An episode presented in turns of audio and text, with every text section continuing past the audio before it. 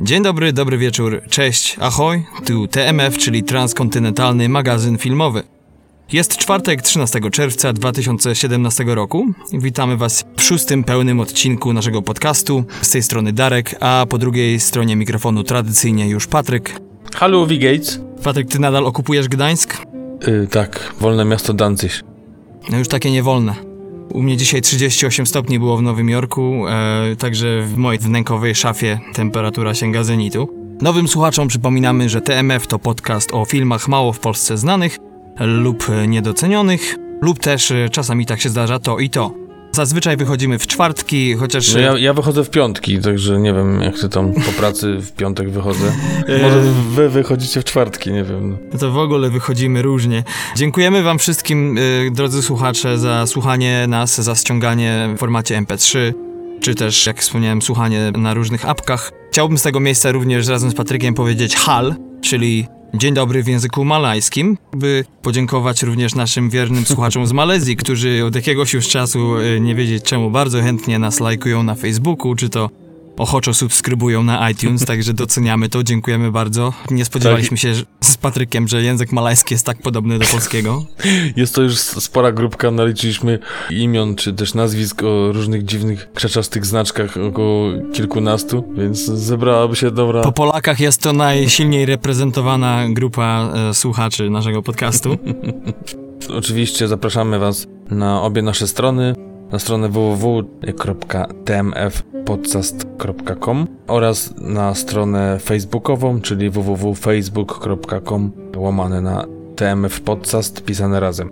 Na jednej i na drugiej stronie będziecie mogli znaleźć informacje, jak i dodatkowe treści związane i to z odcinkiem, który akurat wychodzi, ale również, tak jak przy okazji Facebooka, są to różne newsy ze świata filmu, czy też filmy krótkometrażowe, którymi chcemy się z wami dzielić i które staramy się w miarę regularnie umieszczać, żebyście mieli co, co słuchać, co poczytać. Żeby się nie nudziło, żeby głupie myśli nie przychodziły do głowy. Jeśli chodzi o wspomniany streaming poprzez apki, to tutaj przypomnienie dla nowych słuchaczy że jesteśmy dostępni w bibliotece iTunes, na Google Music, ale także na SoundCloudzie, na YouTubie w formie MP3, które możecie ściągać sobie z naszych postów na stronie www. Natomiast jeśli chodzi o apki, to możecie nas słuchać zarówno na Pocket Cast, jak i Player FM, Stitcher, Podcast Addict, Podcast Go, Castbox i pewnie jeszcze innych, o których my nic nie wiemy. Tak, te właśnie aplikacje, które Darek wymienił, są oczywiście na Androidzie, także to sobie przejrzyjcie. Staramy się sumiennie inwigilować rynek. Tak jest. No i oczywiście zapraszamy Was też do dzielenia się z nami opiniami o filmach, o których mówimy. Czy te propozycje, które Wam prezentujemy, odpowiadają Wam? Czy trafiamy w Wasz gust? Czy jakby to się pokrywa z naszym? Czy może to jest w ogóle głupie? czy może też macie zupełnie różne zdanie? Bo czasami fajnie się nie zgadzać. I prosimy oczywiście w związku z tym o jakieś komentarze. Bardzo miło nam e, będzie podyskutować, czy poodpowiadać na jakieś e, Wasze zapotrzebowania, czy też zapytania po prostu prostu w związku z filmami, czy też z aktualnościami. Także no po prostu no stay in touch, jakby to powiedział Darek.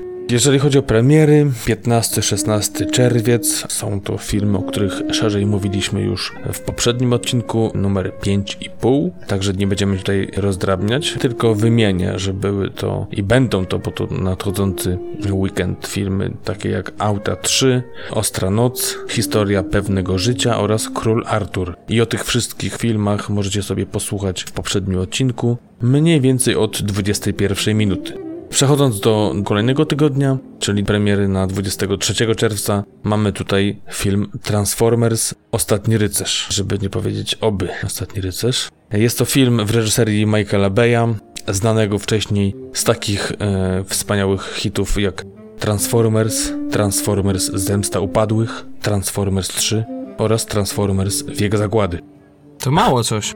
No to są największe hity. A. Oczywiście żartuję tak na serio, mi się Michael Bay kojarzy przede wszystkim z filmem Bad Boys, bardzo e, kultowym tutaj w e, moim gronie z 95 roku. Kolejny film, na który warto zwrócić uwagę, jeżeli chodzi o historię Michaela Baya, to na pewno Twierdza z roku 1997 z Nicolasem Cage'em jeszcze w dobrej formie y, aktorskiej i Seanem Connerym jeszcze w dobrej formie fizycznej. Oprócz tego, moim zdaniem, Transformers numer jeden czyli film z 2007 roku. Można zaliczyć do udanych w dorobku tego reżysera, a także może mniej udany i średnio recenzowany film Wyspa z 2005 roku. To film, który no, przynajmniej porwał mnie, jeżeli chodzi o akcję. Może nie był to zbyt ambitny film, ale no, pamiętam wizytę w kinie e, i była dość udana. Także to tyle, jeżeli chodzi o reżysera. Warto tutaj wspomnieć, że poprzednie cztery filmy z sagi zarobiły już ponad 3 miliardy 700 milionów dolarów na całym świecie, także zakładam, że ta maszynka do robienia pieniędzy się tym razem nie zatnie. Tym bardziej, że do poruszania tą korbką drukującą dolary kolejne tym razem przyczynią się Mark Wahlberg oczywiście, który już na dobre zadomowił się w tej serii. Do tego dochodzi John Torturo, Anthony Hopkins, Stanley Tucci czy John Goodman. Myślę, że jeżeli chodzi o płeć piękną, warto tutaj wspomnieć o Jemie Chan.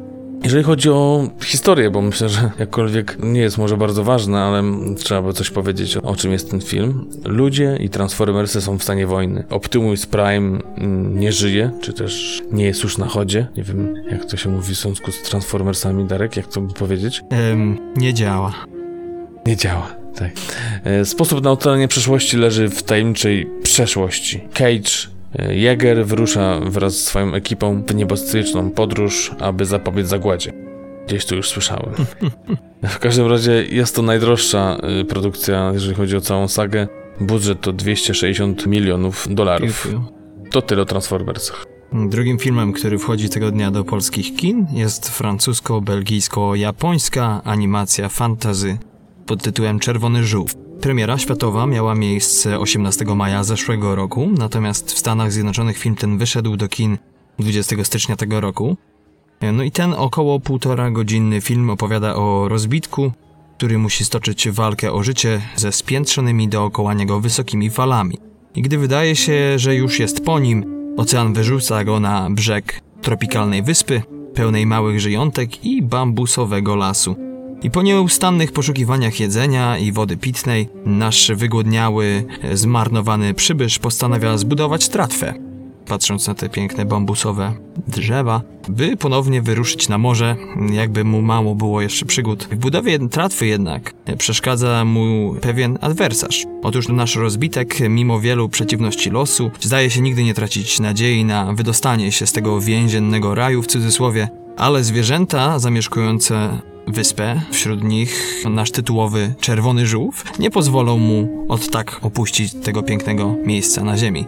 Za reżyserię filmu odpowiada Holender Michael Dudok David, dla którego jest to pełnometrażowy debiut, bowiem wcześniej wyreżyserował same krótkie animacje, z których najbardziej znaną jest Ojciec i Córka z 2000 roku. Do tej pory wielu krytyków, wśród których prym wiodą przede wszystkim amerykańscy, zdążyło zachwycić się filmem, wychwalając go przede wszystkim za walory artystyczne, w tym za minimalizm, z którego słyną głównie japońskie produkcje. No tutaj można dodać, że za najlepszą chyba rekomendację tego filmu może służyć fakt, iż sam Mizayaki, światowa legenda animacji, zdobywca honorowego Oscara w 2015 roku, którego polscy fani znają zapewne z takich kultowych pozycji jak Czarodziejka z Księżyca czy Spirited Away w Krainie Bogów, po obejrzeniu wspomnianego już krótkiego filmu Devita, ojciec i córka, natychmiast poprosił o skontaktowanie się z reżyserem Czerwonego Żółwia w celu nawiązania z nim współpracy. Także to coś jednak mówi o klasie tego człowieka. Do tej pory film zarobił około 787 tysięcy dolarów. Ja na ten film wybieram się w najbliższą sobotę, więc może w przyszłym półodcinku będę w stanie powiedzieć coś więcej o nim. Pamiętaj, że wychodzicie w czwartek. Jak nie wrócisz do soboty, to możesz iść. Znowu kłamie, znowu trzeba będzie odkręcać. Kolejnym filmem z premierą 23 czerwca jest film Tożsamość zdrajcy Unlocked.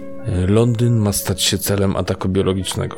Tylko agentka CIA może rozwiązać sytuację i powstrzymać terrorystów. Dum, dum, dum.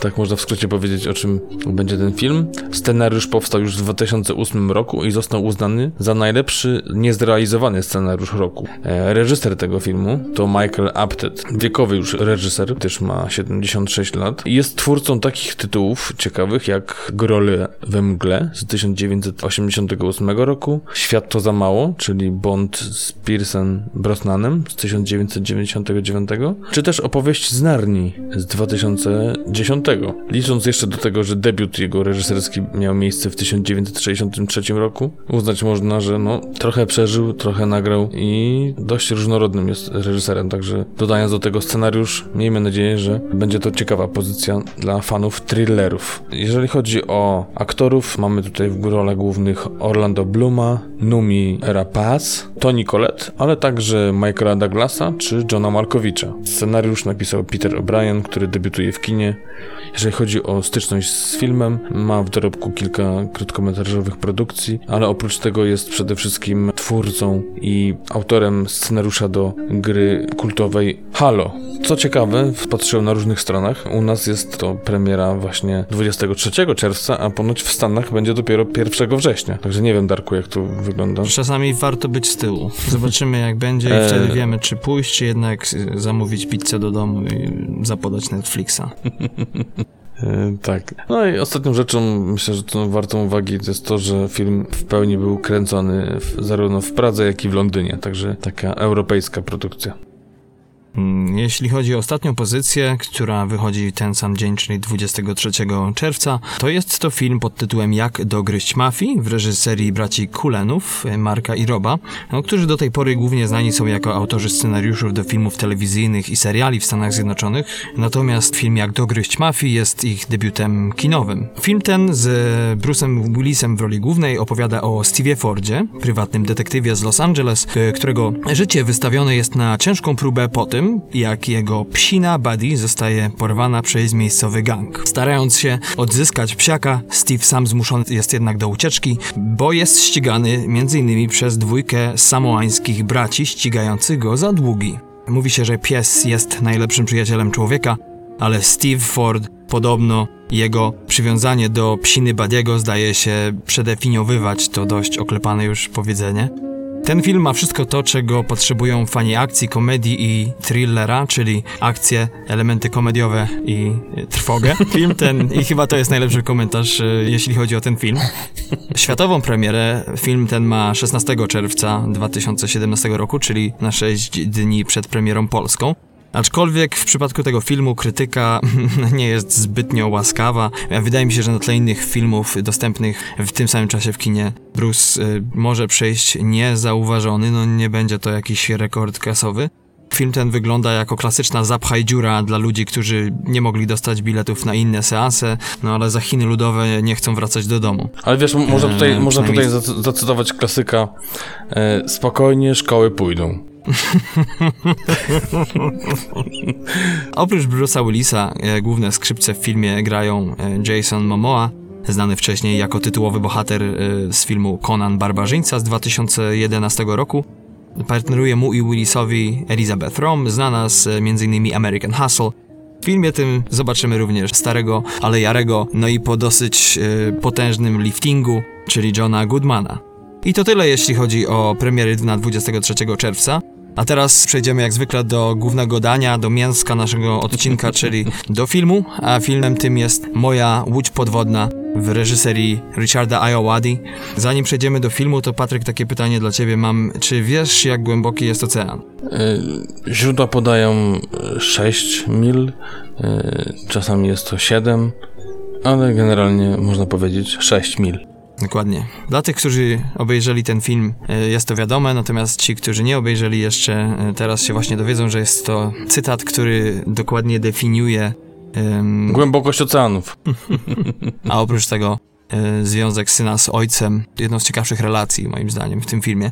Jest to komedia. Jest to komedia, mieliśmy problemy z Tak, Patrykiem, jeśli chodzi o wybór, bo e, mieliśmy wcześniej, pamiętasz Patryk, na tapecie film, który w Polsce praktycznie nawet po naszym odcinku byłby równie niedostępny. Dokładnie. Był to film Młot z 2007 roku.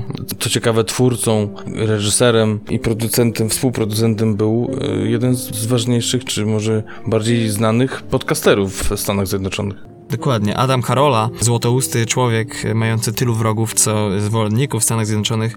No i tamten film niestety okazało się, że nie dość, że jest mało znany, czyli super, fajnie wpisuje się w naszą misję, to jednak nie można go dostać naprawdę praktycznie nigdzie, więc odpuściliśmy sobie. No i nasz wybór padł na film Moja Łódź Podwodna. Ja nie pamiętam, czy to Patryk, ty mi poleciłeś kiedyś ten film, czy to ja ci powiedziałem o nim. Powiem E, tak, jeżeli chodzi o początek, to to było tak, że ty mi poleciłeś ten film, potem o nim zapomnieliśmy i szukając teraz do naszego działu komedia, ja go wygrzebałem gdzieś tam w swoich zakładkach, miałem Ja pamiętam, że jak ten film po raz pierwszy obejrzałem, to to, co mi się rzuciło najbardziej w oczy i co jest moją odpowiedzią na pytanie, dlaczego ten film, to to, że pamiętam z tego seansu tylko tyle, że był to tak naprawdę teledysk, tak przynajmniej mi się wydawało. Ze względu na różnorodność e, stylów, e, zwłaszcza jeśli chodzi o efekty w tym filmie, o rodzaj ujęć, to najbardziej mi zapadło mi w pamięć i teraz ostatnio jak obejrzeliśmy sobie jeszcze raz kilka razy ten film, to Okazało się, że było to strzałem w dziesiątkę. Ja nie wiem, ilu was tam jest, ilu was wychodzi w czwartek, ale ja obejrzałem ten film tylko raz. Trochę żałuję, ale wiem, że to na tym się nie skończy, bo już mam w planach kolejne seanse. Także Jest to film, jakich mało. film jakich mało, tym bardziej, że w 2010 roku nie wyszedł żaden inny film pod tytułem Moja Łódź Podwodna, a ty bardziej kręcony wali. Także no, nie ma chyba nawet innego takiego. Nie wiem, dlaczego świat przegapił taką e, perełkę. Jest to około półtora godzinny film oparty na powieści 35-letniego Joe'a Dantorna pod tym samym tytułem. Premiera tego filmu odbyła się 18 marca 2011 roku w Stanach Zjednoczonych. W Polsce ten film dostępny był prawie rok później, 27 stycznia 2012 roku. Film opowiada o tym, jak to Oliver Tate, e, młody człowiek, który jest bardzo często ofiarą szkolnej przemocy, pewnego dnia postanawia zdobyć serce dziewczyny i na tym skupia się jego uwaga. Oprócz tego jest on przejęty losem małżeństwa swoich rodziców, które nie za bardzo zdaje się iść w dobrym kierunku, tym bardziej, że do sąsiedniego budynku wprowadza się Graham, były chłopak mamy i nawiązuje z kobietą na nowo relacje. Młody Oliver rozdarty jest między sprawowaniem pieczy nad własnymi sprawami prywatnymi, a e, niesieniem pomocy swoim najbliższym. Patryk, chcesz coś dodać, jeśli chodzi o akcję tego filmu? Myślę, że dodałbym tylko to, że jednak wydaje mi się, tak jak wspomniałeś o tym, że jest to chłopak dość uciskany przez towarzystwo szkolne, to jednak nie, nie jest to takie do końca popychadło, na którego każdy się rzuca i każdy chce mu sprawić przykrość, tylko taki no właśnie, co raz na jakiś czas trafia mu się jakiś tam żart. Kiedyś wyczytałem taką charakterystykę Olivera, że zachowywał się on jak typowy brytyjski chłopiec w szkole, który w obawie przed byciem uciskanym, w obawie przed przemocą w szkole, za wszelką cenę musiał udawać, że w ogóle nigdy i nigdzie nie kuje. A jeżeli już kuje, to po nocach, tak żeby nikt nie wiedział, żeby nie wyszedł na kujona. Film ten zarobił do tej pory około 3,5 miliona dolarów przy około 1,5 milionowym budżecie, tutaj oczywiście w funtach. Tak, no, ale też warto zaznaczyć, że gros tego, czyli około 80% to są zarobki w Anglii, także film tam, no, swoje zarobił, I to pewnie jeszcze połowa wali zrzuciła się na, na bilety. Tak jest. No, za granicą średnio mu poszło, przez to też no, mało był znany. Film ten jest debiutem reżyserskim Richarda Ayoade, wspomnianego już, którego nasi słuchacze mogą znać z takiego już, no prawie kultowego serialu, przynajmniej w Stanach Zjednoczonych, jakim jest The IT Crowd, brytyjskiego serialu opowiadającego o e, informatykach pracujących dla wielkiej korporacji e, w Wielkiej Brytanii. Polski tytuł oficjalny Technicy Magicy.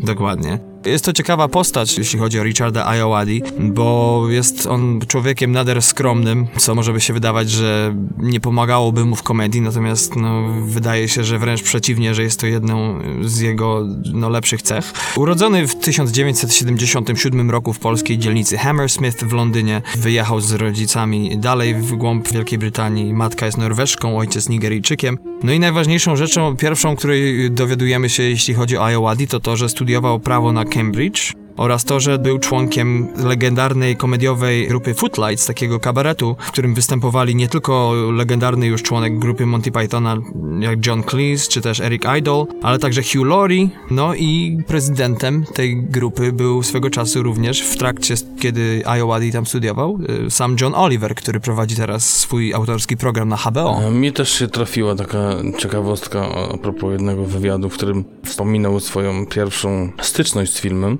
reżyser i było to w wieku 6 lat, kiedy obejrzał Powrót Jedi. Mhm. I już wtedy uznał, że jest to bardzo dobry film. Tak.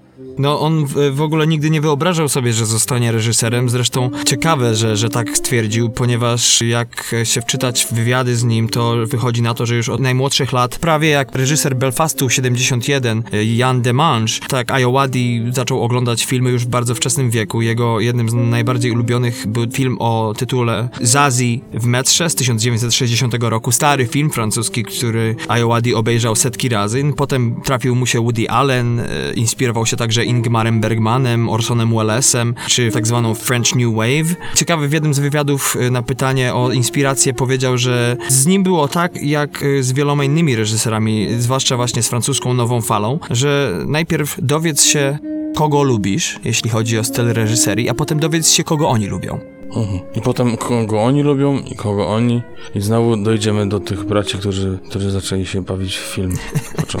Jeśli chodzi o jego debiut reżyserski i pisarski, to był to program sketchów e, przeniesiony z wspomnianej cambridge'owskiej grupy Footlights pod tytułem Garth Marenghi's Dark Place. Tak się okazało, że ten program był tak popularny na Uniwersytecie w Cambridge, że sama, sam kanał czwarty brytyjskiej telewizji zaoferował Ayowademu przeniesienie tego programu kabaretowego do telewizji. No i okazało się, że ten serial, który parodiował ówczesne programy naukowe, czy pseudonaukowe w telewizji brytyjskiej, spotkał się ze świetnym odbiorem, dostał przecież nagrodę BAFTA, ale nie cieszył się popularnością wśród ludzi, chociaż kultowych fanów zyskał i to bardzo szybko. Myślę, że warto też wspomnieć serial, który wyreżyserował, czyli Man to Man with Dean Lerner z 2006 roku, czy też dokumentu z 2008 prezentującego e, światową trasę koncertową zespołu Arctic Monkeys. Im więcej wybieramy filmów e, do naszego podcastu, to Zdaje mi się, że wszystkich tych, czy to reżyserów od y, obrazu, czy też reżyserów filmowych, łączy jedno, że zaczynali reżyserując klipy muzyczne, bo można przecież wspomnieć zarówno Dariusza Wolskiego, o którym mówiliśmy przy okazji ostatniego filmu, czyli Mrocznego Miasta, ale także przecież reżyser wspomnianego filmu, Alex Projas, y, również y, zaczął y, reżyserować klipy muzyczne. Iowadi Zaczął przecież od Vampire Weekend, wyreżyserował klipy do dwóch debiutanckich singli. Oprócz tego znana na pewno w Polsce grupa Kasabian korzystała z jego usług, y, czy grupa Ye Yes, ale przede wszystkim, tak jak wspomniałeś, Arctic Monkeys, którym wyreżyserował zarówno koncert at the Apollo, czy też teledysk do mojej ulubionej piosenki tego zespołu, czyli Fluorescent Adolescent. Tak, ale tutaj oczywiście warto wspomnieć jego specyfikę humoru. Pytanie właśnie o, a propos Arctic Monkeys, jak to w ogóle to by się układało, ta współpraca. Mówi, że świetnie, mm, super w ogóle e, praca. Z tym, że no raczej nie pomógł zespołowi, gdyż wideo, które zrobił dla tego zespołu, okazało się pierwszym singlem, który nie osiągnął numeru jeden, jeżeli chodzi o listy muzyczne. Czyli muzyka Także... była super, ale po prostu y, obrazu nie dało się słuchać. Cholera, jak to jest z tymi obrazami, że się nie da ich słuchać? Ale jak spojrzysz na obraz krzyk, to wydaje się, że go słychać. No tak, i to dosyć głośno, aż bębenki puszczają. Tutaj trzeba jeszcze powiedzieć a propos Arctic Monkeys, że jest autorem większości piosenek w naszym dzisiaj omawianym filmie. E, może, może nie tyle cały, cały zespół Arctic Monkeys, co jego lider, czyli Alex Turner. Zresztą chyba Arctic Monkeys zapożyczyli dwa utwory, które zostały specjalnie napisane na potrzeby e, mojej łodzi podwodnej do swojego albumu, który wyszedł w tym samym roku. Warto też wspomnieć, że Richard Iowadi, który jest e, człowiekiem no, tyle skromnym, co też neurotycznym, bo Patryk, ty się zatopiłeś w tych wywiadach z reżyserem, kiedy to głównym bohaterem tych wywiadów są jego okulary. Tak, to można zauważyć nerwice natręstw, czyli nerwowe dosłownie co kilka, kilkanaście sekund poprawianie okularów na, na nosie, które po prostu coś zsuwają. Trzeba mu kupić, słuchaj, tą rzecz, co w Polsce ostatnio słyszałem, że jest popularna. Gumki! Czyli? Yy, znaczy, takie gumki z tyłu, które zwiążą okulary, tak? A ja mówiłem o tym obracającym się kółeczku w ręku, ale nieważne. Warto dodać też, że kolejnym filmem po mo mojej łodzi podwodnej w reżyserii Ayowadi był to film Sobowtór oparty na powieści Fiodora Dostojewskiego pod tytułem Sobowtór y, Poemat Petersburski, opowiadający o zamkniętym w sobie i chorobliwie nieśmiałym mężczyźnie, który poznaje nowego współpracownika, który wygląda tak samo jak on, lecz e, jest jego przeciwieństwem. Film Sobowtór e, oczywiście w roli głównej z Jesse Eisenbergiem, Miją Wasikowską, jak i też ze wszystkimi głównymi aktorami z dzisiejszego filmu. A to mi z kolei przypomina, a propos komedii, serię właśnie niedawno wznowioną przez TVP, czyli Do dzieła. Ostatnio było akurat Kleopatra do dzieła, nie wiem czy pamiętasz, były Pamiętam, pamiętam. Lekarzu do dzieła z lat 60., 70. też brytyjskie komedie i też tam dosłownie no, całą ekipę przerzucali w różne czasy, Mm. do różnych zawodów, w różne realia i kręcili znakomite komedie. No tak. Skoro mowa o realiach, to ciekawą rzeczą jest to, że w zasadzie można się tylko domyślać, w jakim czasie została osadzona akcja mojej łodzi podwodnej, ponieważ bardzo wiele rzeczy typu rekwizyty, czy kostiumy, czy też cuda techniki zdają się jednak mówić, że są to lata 80. powiedzmy, ale też są elementy, które zupełnie jakby te zasady łamią. Sam reżyser chyba nigdy nie pamiętam, żeby wypowiedział się dokładnie na temat czasu akcji. Nie, nie, właśnie to jest to, że mówi o tym, iż są zapożyczenia z różnych czasów i nie jest to określone. On Mhm. sam tego nie określił, w jakim to jest czasie. I tak sobie właśnie myślę teraz, czy to nie jest lepsze dla widza, który może się bardziej skupić na, na historii, a nie jakoś tą wpasowując ją w jakieś realia, czy to społeczne, czy polityczne uwarunkowania, które ewentualnie mogłyby determinować jakąś historię, czy jakieś zachowania Tak, bohaterów. tak jak ci wspominałem na początku, że pamiętałem ten film jako teledysk. Tak mi się teraz wydaje z tego względu też, że zazwyczaj jak oglądam teledyski, które potem pamiętam, to te teledyski nie przepraszają za nic. Y, Nie tłumaczą, nie starają się być poprawne, tylko łamią konwencje i robią to po prostu tak dobrze i tak jak mówiłem, nie przepraszając już za to, że ty jako człowiek to kupujesz. No tak, my, myślę, że ważne jest też to, żeby wspomnieć o inspiracjach, które miał, bo były różne, ale bardzo oryginalne. Na przykład Mhm. to, że jedną z głównych inspiracji był film Taxi Driver z 76 roku w reżyserii Martina Scorsese z Robertem De Niro w roli głównej. Generalnie mówił o tym, która scena mniej więcej byłaby pasowała, ale to też myślę, że ciekawe, jeżeli chodzi o tok myślenia reżysera i na przykład też to, co zachwyciło moje serce, kiedy powiedział, że jednym z jego ulubionych reżyserów jest Louis Moll, ale jednak kocha Tarantino. Mhm. Także no. Dokładnie. Też, też pamiętam, czytając to, myślałem, aha, Patryk na pewno wspomni o tym w podcaście. I co ciekawe, bo zaraz przejdziemy pewnie do bardziej opisywania tego, co się tam działo, jakie były te relacje Mhm. i ewentualnie jakieś ujęcia, e, to już na pierwszy rzut oka właśnie rzuca się to, że dzieli ten swój film na rozdziały, co oczywiście dla mnie, fana Tarantino, e, od razu rzuca się pierwsze co Pulp Fiction. No tym bardziej, że Tak. sposób graficzny, w jaki to robi, też ma znamiona bardzo dokładnego, bardzo precyzyjnego stylu. E, No tak, e, wspomnieliśmy już, że głównym bohaterem jest Oliver Tate, który nie tylko zakochuje się w dziewczynie i stara się jakoś ogarnąć to wchodzenie w dorosłość, dojrzewanie, a dorosłość zawsze wiąże się że z no, zdobywaniem serca wybranka czy wybranki. Z tym wiąże się też oczywiście seks i tak dalej. Tutaj Olivera gra aktor, dla którego była to pierwsza duża rola, czyli Craig Roberts, który wyglądem przypomina mi bardzo Johna Lennona. Aktor ten również wystąpił potem już we wspomnianym sobowtórze. E, ja bym dodał plastosiowatego Johna Lennona. No to może, może tylko moje wrażenie. który nigdy nie palił. Aktor ten po mojej łodzi podwodnej wystąpił także w 22 Jump Street, a także w Sąsiadach z 2014 roku z Sethem Rogenem. Co byś powiedział, Patryk, o tym bohaterze? Co tak naprawdę charakteryzuje jego osobę najmocniej? Najmocniej charakteryzuje jego osobę to, w jaki sposób postrzega świat, Mhm. w jaki sposób przede wszystkim chciałby go postrzegać. Czyli to, że bardzo często mamy tutaj do czynienia z jakimiś projekcjami jego wyobraźni, z tym jak kreuje, jakby chciałby wykreować swoją osobę w świecie rzeczywistym. Wyobraża sobie, że jest w jakimś filmie, co świetnie jest odzorowywane przez reżysera, który bawi się tutaj różnymi konwencjami. A propos na przykład, kiedy główny bohater mówi, co to by się stało, jakby umarł i jakby świat zareagował, jakby Walia zareagowała i wszystkie te właśnie sceny są pokazywane, jakby mówili o śmierci księżnej Walii. Mi bardzo to przypominało film Sekretne życie Waltera Mittiego z Benem Stillerem, który nomen omen jest jednym z producentów mojej łodzi podwodnej.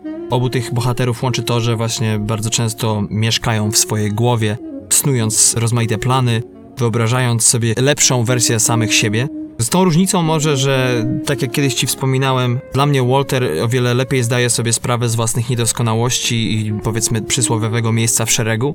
Natomiast Oliver jest to człowiek, który w zasadzie, tak mi się wydaje, że neguje e, sygnały, które mu świat wysyła a propos jego osoby, jego działań i tak dalej. Raczej zdaje się iść pod prąd.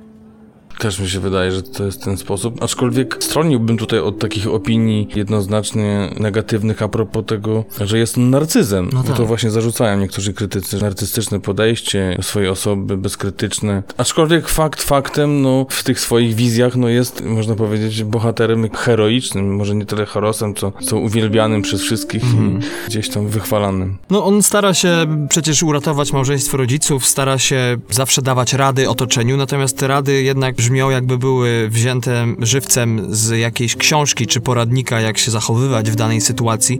Nigdy to nie brzmi jako jego myśl, jako jego pomysł. No ale on już taki jest, że starając się czynić dobro, bardzo często wychodzi to na opak. Jest chyba jedna taka scena praktycznie w tym filmie, kiedy to on nie wie jak się zachować, kiedy dowiaduje się o ciężkiej chorobie matki swojej dziewczyny na przystanku. No tak, to jest takie zetknięcie się z faktycznym, rzeczywistym problemem tak ciężkim do uniesienia, że po prostu go nie dźwignął, tak? Mhm. Jakby dużo tutaj się nie chcę rozgadywać na temat tego, jak się zachował, ale to jest właśnie pierwszy taki sygnał, że no on swobodnie i naturalnie może się tylko zachowywać w tych swoich wyobrażeniach, a przez zetknięciu z prawdziwymi problemami jeszcze sobie nie radzi i co na pewno następstwem tego, ile ma lat, że to jest młody człowiek, który dopiero się uczy żyć, uczy czuć, Mm. uczy relacji. No on ma wiedzę, którą wyniósł z obserwacji, natomiast nie ma wiedzy empirycznej wynikającej z życiowego doświadczenia. To jest zresztą ciekawe, kiedyś Richard Ayoade powiedział a propos inspiracji, co skłoniło go do reżyserii Mojej Łodzi Podwodnej, to to,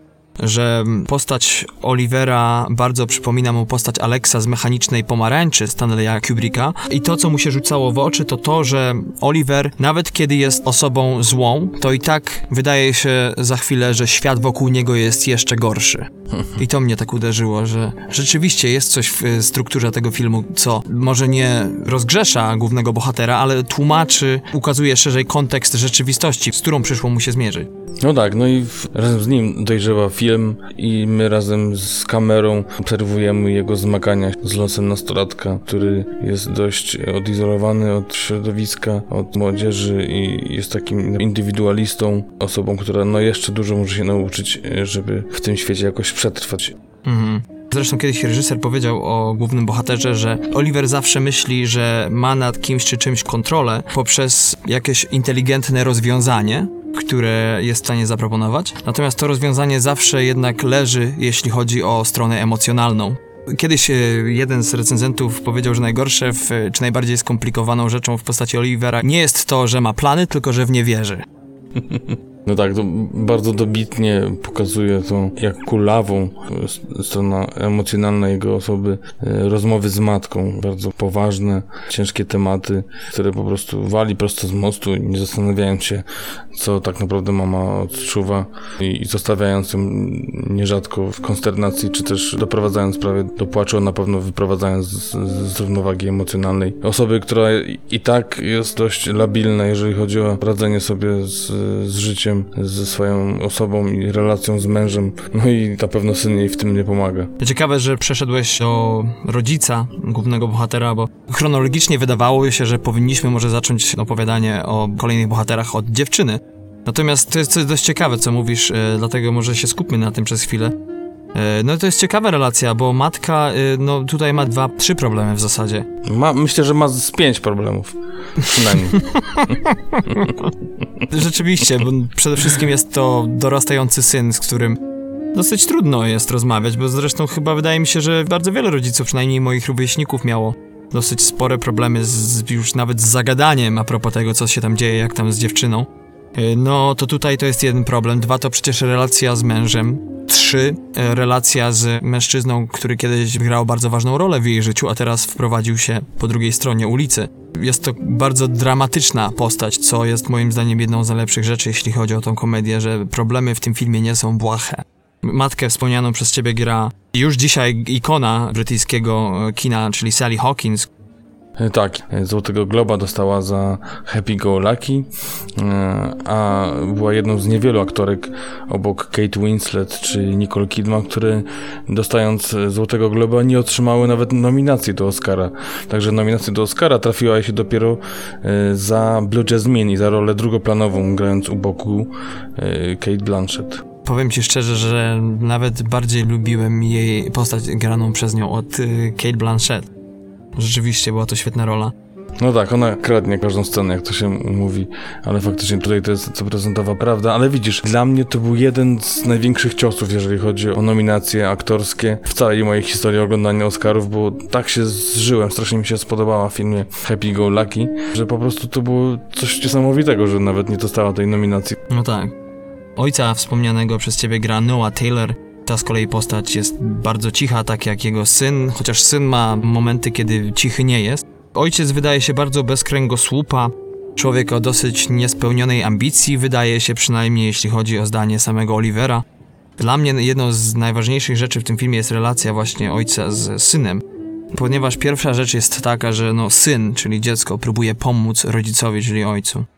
Ale druga jest taka, że nie ma tutaj wywyższania się, nie ma żadnego komentarza Olivera, który w jakiś sposób skomentowałby brak czy niedobór swojego ojca. Natomiast tutaj wręcz przeciwnie, obaj panowie trzymają sztamę, nawet jeśli to czasami wychodzi bardzo komediowo, kiedy to Oliver próbuje grać dorosłego mężczyznę przed ojcem. A to, że syn jest synem swojego ojca, widać po tym, jak w podobny sposób przechodzą stany depresyjne. Tak w podobny, czyli identyczny sposób. Mhm. Nie mówmy może, co było tak identyczne, tylko zobaczcie i skontestujcie to sami. Dokładnie. Rodzice tutaj świetnie wykonują swoją rolę. Tak samo świetnie wykonuje rolę Graham Purvis, czyli główny wróg Olivera, bo w każdym filmie główny bohater musi mieć swojego wroga. Kochanek grany jest przez znanego angielskiego aktora Paddiego Considine, który znany jest e, z takich filmów jak Nasza Ameryka z 2002 roku, czy też Hot Fuzz Ostre Psy z 2007. Kochanek szaman, człowiek ninja, różnie można by go określić. I, i różnie go określają. Renesans człowieka. Tak, ale też myślę, można powiedzieć alterego ojca. I co ciekawe, to ojciec któregoś dnia mówi Oliverowi: Wiesz, to jest mężczyzna, któremu skradłem twoją mamę. tak, dokładnie. No tak, no myślę, że to jest chyba najśmieszniejsza postać. Oczywiście rodzaj humoru tutaj jest różny. Są jakieś gagi słowne, są gagi ruchowe, ale na pewno Paddy Considine wybija się ponad całą ekipę. Zresztą w wywiadach wszyscy aktorzy mówili, jaką świetną rolę spełniał, jeżeli chodzi o całe zgrywanie zespołu, ale też właśnie tą rolę komediową, którą miał do odegrania, że, że zrobił to po prostu rewelacyjnie. Tak, tak, tak. E, No ale to... A propos Grahama Purvisa i ojca głównego bohatera, to mimo już są jakby swoimi przeciwieństwami, to obu ich coś łączy. Otóż są sceny, w które dają dowód na inteligencję ojca, kiedy ten ojciec ma jednak swoje 5 minut blasku, y, kiedy może się wykazać, że nie jest jednak taki nudny do końca. Ale są też sceny, których światła reflektorów skierowane są na Grahama, kiedy ten jako szaman pieje plany na temat rzeczy, które on w życiu czuje, bo trzeba tu wspomnieć, że człowiek ten ma swoje prywatne show dla ludzi, ma swoją wierną publikę, która przychodzi i słucha jego drydymały na tematy filozoficzne. Też warto wspomnieć to, że Paddy Considine jest zarówno świetnym aktorem, jak również i reżyserem. W 2011 wyreżyserował debiut swój Tyrannozaur, za który otrzymał y, nagrodę BAFTY za najlepszy debiut reżyserski. Tak, tak, tak. Należy wspomnieć o tym, że sam Iowadi mówiąc o Grahamie, powiedział o tym, że jego postać jest wzorowana na samym Robercie De Niro i granym przez niego Maxie Cadim z Przyrządku Strachu z 91 roku. O. Iowadi sam się wypowiedział, że tak jak w Maxie, tak i w Grahamie jest coś prawdziwego tym, kim oni są. Przede wszystkim są zwolennikami teorii spiskowych, ale jest coś, co można w pewien sposób zrozumieć, jeśli chodzi o to, co ich motywuje. Chociaż Iowadi mówi o samym Grahamie, uwaga, cytat, Graham jest drugoplanowym aktorem w przedstawieniu, które troszeczkę wymknęło się spod kontroli. Tak, i tutaj myślę, że warto przejść do ostatniej bardzo ważnej postaci. Last but not least, jak to się mówi w, Związku Radzieckim, Last but not least. Czyli o Jordanie, graną przez Jasmine Page, równolatce Craiga Robertsa, która kradnie serce głównemu bohaterowi i jest katalizatorem bardzo wielu momentów y, zwrotnych w całym filmie, czy też w psychice i rozwoju głównego bohatera. Warto wspomnieć tutaj, napomknąć o pierwszej randce, która odbywa się w domu Olivera. To sobie zobaczcie, jak to może taka randka y, przebiegać nieszablonowo, z nieszablonowym końcem i, i środkiem. Świetna scena. Zresztą scen takich jest wiele. A jeżeli chodzi o Jordanę, jest to podobnego typu dziewczyna, jak to mówi o niej Oliver, gdyż bardzo często jesteśmy prowadzeni przez narratora, którym właśnie jest wspomniany Oliver. Mówi o niej jako o dziewczynie, która jest działająca w bardzo podobnym stylu do niego, aczkolwiek mająca momenty takiej, że tak powiem, cudzysłowie normalności, gdzie wychodzi z tej swojej introwertycznej czeluści i gdzieś tam potrafi się pobawić, czy to szczerze, czy nie, ale potrafi współgrać z zespołem. To jest bardzo ciekawa rzecz i wielka zaleta powieści, na której został oparty film, ponieważ obie postacie główne są osobami, które starają się być bardzo dorosłe. Przede wszystkim widać to w postawie Jordany, która przecież wielokrotnie udowodnia nawet troszeczkę zbytnią dojrzałość emocjonalną w stosunku do Olivera, ale też y, dzięki temu, że jest to postać świetnie skonstruowana, są momenty, kiedy jednak ta dojrzałość przechodzi w niedojrzałość i potrafi czasami pokazać pazur, złą, ciemniejszą stronę swojej osobowości. No ale na plus zalicza się jej to, że rozumie mężczyzn, przynajmniej w stopniu, który pozwala jej podejść bardziej dojrzale do tematu. Chociaż y, no, trzeba powiedzieć, że rzeczywiście ma więcej doświadczenia niż Oliver. I mimo, że to doświadczenie, powiedzmy, w porównaniu do dorosłych nie jest duże, to na jej korzyść zdecydowanie działa pewność siebie, którą prezentuje. Tak, i też jest taki fajny, zobrazowany dysonans. Przeważnie w takich e, filmach o dojrzewających nastolatkach jest to tak, że jest sobie chłopak, który pragnie poznać tą swoją miłość i jakieś dziewczę rozanielone czy romantyczne. Tu jest zupełnie inaczej. Właśnie Oliver jest tą stroną romantyczną, a przeciwieństwem jego w związku jest właśnie Jordana. Chociaż jest to bardzo osobliwie rozumiana romantyczność. No tak, Oliver nie ma, nie ma łatwo, jeżeli chodzi o pierwszą relację w swoim życiu, poważnie. Zresztą na tą romantyczność też niestety, albo istety dla nas widzów, wpływ ma jakby konwenans, czyli zachowanie społeczne. Przede wszystkim to, że jest, pamiętasz taka scena, kiedy oboje obiecują sobie brak okazywania uczuć ze względu na to, iż nie jest to dobrze przyjęte, przynajmniej przez ich rówieśników. Nie wiem, czy kiedyś słyszałeś o takiej rzeczy w ogóle, że Ayowadi w jednym z artykułów powiedział, że kiedy pracował z Jasmin nad jej rolą, to dał jej do obejrzenia filmu z Christiną Ricci. Powiedział jej, żeby obejrzała kilka filmów z jej udziałem, ponieważ oglądając grane przez nią postacie, przez większość czasu wydaje się, że jej główną myślą wewnętrzną jest zabij. Tak, a też ciekawą historią jest to, jak poznała się dwójka aktorów e, na planie i jak od razu przypadli sobie do gustu, jak również to, że tak naprawdę w jakimś tam wywiadzie z okazji festiwalu filmowego przyznał to też Oliver, praktycznie w ogóle nie musieli grać. To właśnie są takie osoby, mocno introwertyczne, ciche e, i jak to powiedział Oliver, czy może bardziej powiedział Craig propos Jasmin, że przy pierwszym spotkaniu po prostu usiadł niedaleko niej, spojrzał na nią, myślę sobie, okej, okay, dziewczyna, mm, dobra, siedzi, mm, i tyle. I tak samo ona powiedziała, no przyszłam tutaj na pierwszy raz na plan, siadam, patrzę, ten gościu, który ma grać główną rolę, siedzi się nie odzywa tak jak ja, coś jest nie tak i tak mówi, się zaprzyjaźnili właśnie w takiej ciszy, y, która ich potem prowadziła przez cały ten film. O tej przyjaźni też bardzo dużo mówi reżyser, która się bardzo szybko zrodziła między nimi. I to właśnie, że podobnego typu postaci grali do tego, jakimi są na co dzień, co na pewno pomogło też i uprawdopodobnić tą historię i, i te emocje, które przedstawiali na ekranie. Tym bardziej, że przecież w filmie tym jest sporo ciszy na kontrze do narracji, którą prowadzi nasz bohater, która charakteryzuje się bardzo szczegółową, analityczną wiedzą na tematy zarówno siebie samego, jak i otoczenia. No i to jakby świetnie współgra, więc nie potrzeba tutaj więcej dialogu, także zgadzam się z tobą. W ogóle jeśli chodzi o sposób e, prowadzenia filmu, narracji, jak i zdjęć, całego tego stylu, jest to styl, który no, fanom kina czy filmu mm, lub też ludziom, którzy mają dość specjalistyczną wiedzę na ten temat, na pewno będzie przypominało francuską nową falę, ponieważ filmy z tamtego okresu charakteryzowały się przede wszystkim wolnym montażem, różnorodnością stylu, tak jak w tym filmie, brakiem kontynuacji akcji w sposób linearny, jest wiele przeskoków, zarówno w tamtych filmach, jak i w dzisiejszym, że najczęściej jest to na lokacji film kręcony, a nie w studiu, czy też e, dużo naturalnych dźwięków jest używanych, a nie miksowanych w studio. Pamiętasz, Patryk, jest taka scena w szkole, kiedy tak naprawdę słychać wszystkie te szurania, wszystkich tych uczniów. Ten gwar e, tak. jest tam obecny. Moim zdaniem to dodaje naprawdę dużo. A oprócz tego no, film miał bardzo niski budżet, dużo kamery z ręki jest. W zasadzie bohater można powiedzieć, że jest antybohaterem. Także to chyba najlepiej charakteryzuje zarówno film, jak i też upodobania reżysera, który, jak już wspomnieliśmy, bardzo dużo naoglądał się francuskich filmów i nie tylko.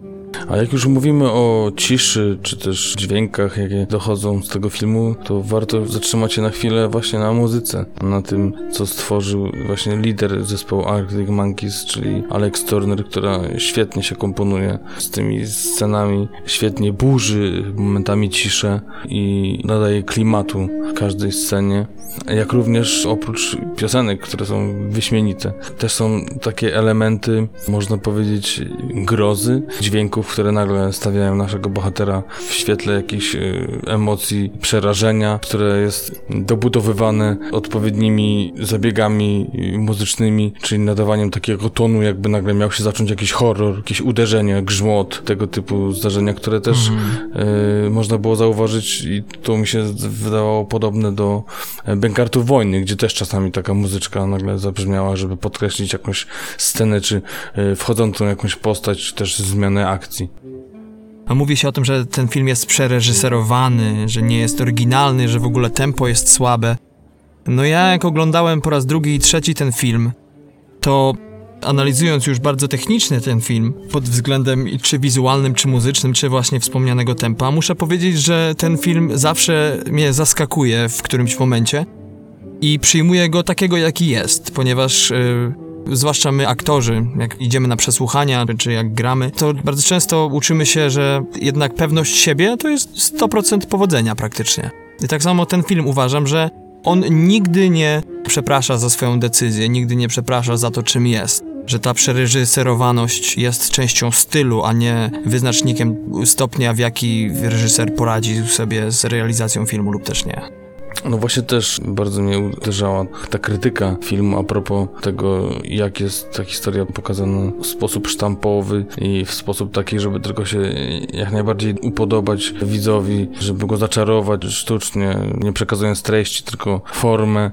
Całkowicie się z tym nie zgadzam, nie wiem, może ta osoba powinna obejrzeć drugi raz czy trzeci ten film i zastanowić się, no chyba, że chyba, że ja się mylę, ale wydaje mi się, że to wszystko jest, a przynajmniej wygląda na takie naturalne, niewymuszone. Te projekcje też umysłu Olivera świetnie się komponują z, całym filmem, z całym stanem jego umysłu i nie wiem, nie widzę tego. Pamiętasz zwłaszcza, kiedy tworzy ten swój teledysk pod tytułem Dwa tygodnie z Jordaną. tak. Kiedy to ta jego wersja tego, jakich związek się ma, jest no naprawdę dziełem wysokiego kalibru moim zdaniem mi od razu skojarzyło się, nie wiem czy tobie, albo może teraz sobie to skojarzysz, z czołówką y, serialu Cudowne Lata. Oczywiście, że tak. Oczywiście, że tak. Tym bardziej, że wiesz, ci z naszych słuchaczy, którzy mają Instagram i tak dalej, to pewnie często natrafiają na konta użytkowników, którzy swoje te zdjęcia właśnie robią na wzór starego Kodaka, z zarysowaniami, z czarnymi plamami, z brakiem ostrości i tak dalej, z przesyceniem kolorów, także to